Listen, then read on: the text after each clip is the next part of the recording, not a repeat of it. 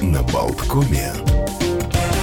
Ну что, дорогие мои хорошие, пятница наступила. Пятница, кстати, прохладненькая немножко такая, э, плюс 20 градусов нам обещают, так что и нету жары, и солнышко светит, и возможность, ну, если, конечно, есть такая, отправиться куда-то на природу, нужно это все использовать, ну, или, или на рабочем месте повышать э, ВВП нашей необъятной родины. Олег Пек в студии, мне помогает Евгений Копейн. Утро на Болткоме начинается.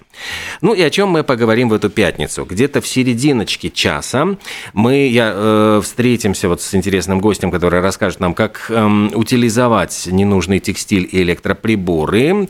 Э, будет мобильный пункт, но об этом вот чуть-чуть попозже. Э, в 9 часов у нас Константин Ранкс с программой «Климат-контроль». Мы вот поговорим о том безобразии, которое творится сейчас эм, в Америке. В Нью-Йорк практически вообще жители в шоке, самый загрязненный город планеты, что сейчас там происходит. Ну и, конечно, э, программа «Время Лилит» после 12 часов тоже будет очень много интересного. Ну а пока давайте полистаем календарь, узнаем, чем сегодняшний день у нас на календаре 9 число, 9 июня, э, примечателен. В этот день ну, в 1972 году Элвис Пресли вошел в историю. Он распродал буквально на 4 вечера подряд все концерты в Мэдисон Сквер Гарден. Причем говорят, что билеты пользовались бешеным спросом, потому что он не выступал в Нью-Йорке более 10 лет, и говорят, что на концерте присутствовали все звезды и музыки того времени, включая Леннона, Харрисона, Дэвида Боуи, Арта Гарфанкеля, Боба Дилана. И это выступление выступление, кстати, было записано, и через 9 дней буквально было выпущено в виде концертного альбома. Э, вообще сегодня отмечается Международный день архивов. Как архивист, э, человек, получивший архивное образование, э, могу сказать, что архивы, которые считаются каким-то синонимом склада ненужных вещей, на самом деле невероятно нужны. Давайте не будем забывать о том, что ну вот какие-то справочки нам нужны. Выходите на пенсию, нужно подтвердить трудовой стаж, а это все находится в архивах. Справки о рождении, о прочих каких-то там вещах, крещении, заведении там справки о собственности. Я прекрасно помню, когда началась реституция, там э, в какие очереди выстраивались в архивы для того, чтобы доказать, что ваши предки владели там э, тем или иным зданием. Очень все это было популярно. Ну и, конечно, архивы сохраняют память о прошлом, социальную память. И они наверное, ну вот какой-то такой, э, знаете, вот эта кладовая, куда заглядываем мы каждый раз, когда нам нужно найти какие-то вот подтверждения того, что да, мы были, мы есть, мы будем э, в истории. День пускания мыльных пузырей, тоже хороший праздник, можно сегодня этим заняться. Э, день америк... южноамериканского футбола и день пирога с ревенем и клубникой. Также сегодня отмечает, отмечается День Дональда Дака – мультипликационного героя Уолта Диснея. Это связано с тем, что именно в этот день, 9 июня 1934 года, в следующем году это будет получается 90-летие, пока 89 лет назад, второстепенный персонаж э, мультфильма «Маленькая мудрая курочка» появился на экранах, завоевал популярность.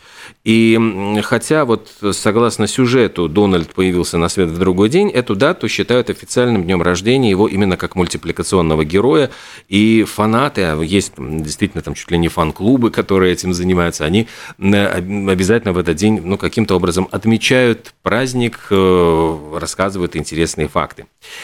Э, сегодня в 1990 году МС Хаммер а, побил рекорды билборда, он выпустил свою третью пластинку «Don't Hurt Em», и на этом альбоме был самый его популярный хит «You Can Touch This». И 21 неделю подряд, это самое длительное непрерывное пребывание на первой позиции, эта песня находилась.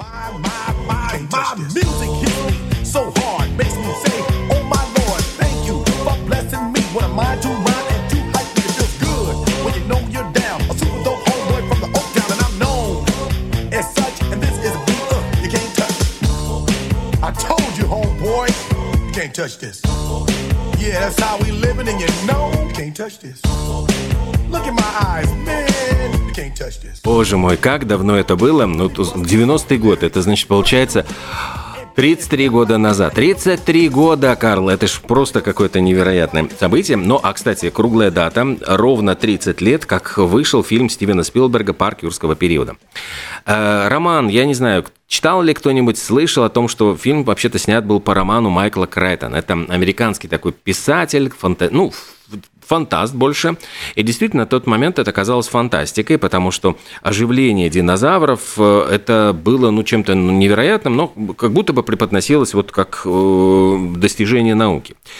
И э, Майкла Крайтона, в принципе, даже ругали за то, что у него роман назывался «Парк юрского периода». На самом деле в этом романе действовали динозавры из мелового периода. И когда его поймали, вот, ну, прижали к стенке, говорит, ну, господи, ну, не знаю, ну, вот, ну, просто на обложечке разместили красивого дизайнера, дизайна, вот они более красиво смотрелись на обложке, поэтому эти динозавры использовались. А еще интересный факт, что, в принципе, в 2005 году палеонтолог, э, доктор Мэри Швейцер, она обнаружила красные кровяные клетки, мягкие ткани в окаменелых костях тиранозавра Рекса, и это, извините, означает, что клонирование динозавров когда-нибудь может в самом деле стать реальностью. Между тем, вот э, еще из таких забавных ошибок в этом фильме показано, что насекомое, попавшее в янтарь, вы помните, что там из хоботка, по-моему, комара, вот, который в янтаре оказался заключенным, э, и как раз берут капельку крови и затем клонируют динозавров. И оказалось, что показали как раз единственных некровососущих комаров. То есть, ну, тоже вот там специалисты похихикали и сказали, что вот такая ошибочка вышла. Стивен Спилберг очень заинтересовался этим романом. Кстати, говорят, что 2 миллиона долларов. Еще, вот он даже еще не успели его опубликовать. Уже киностудии бились за право его экранизации. 2 миллиона долларов получил Майкл Крайтон за право вот на свое произведение.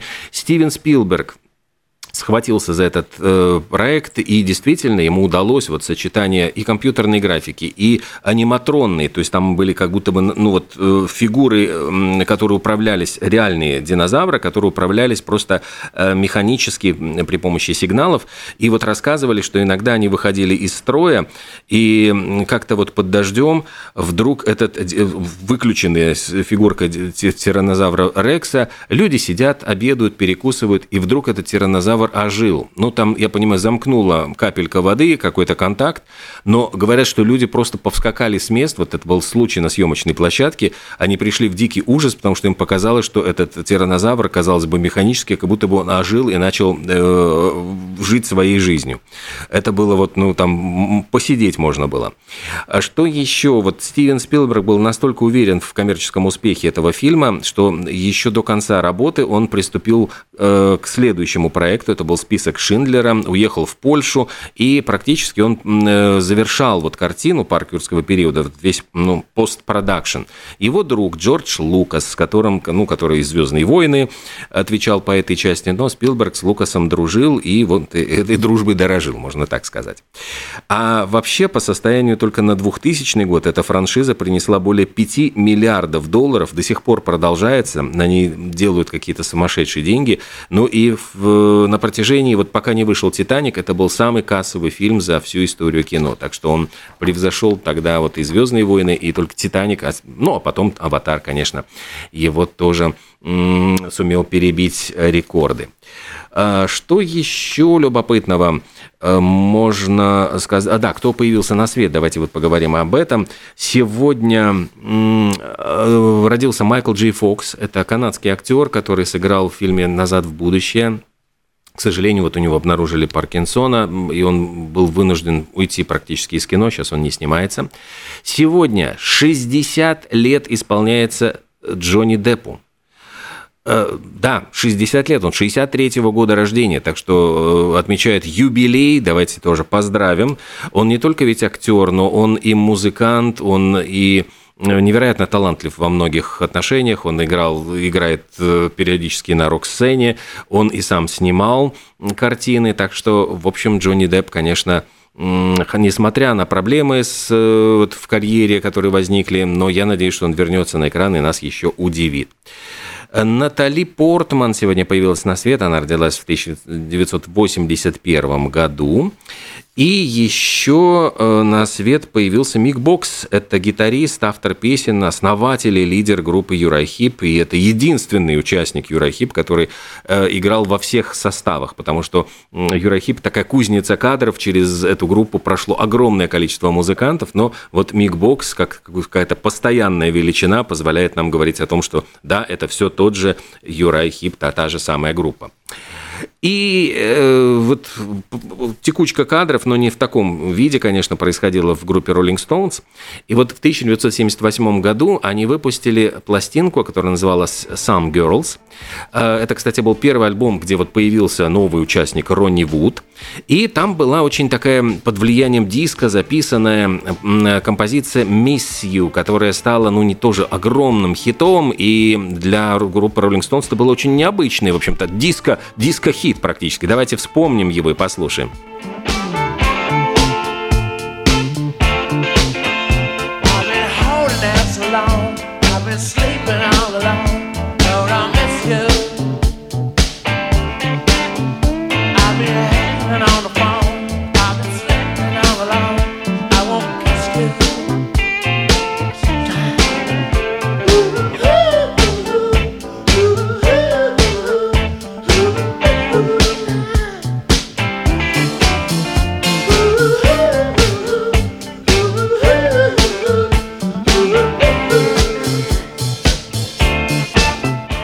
Это группа Rolling Stones и композиция Miss You, далекий 78 год, под влиянием диска они даже вот отдали дань уважения этому направлению.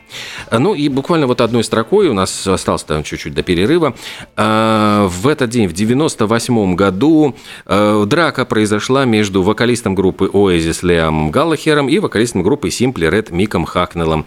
А, перед, намяли друг дружке бока, они в отеле Метрополитен в Лондоне, в общем, говорят, разнимали, какая-то вот такая безобразная была сцена.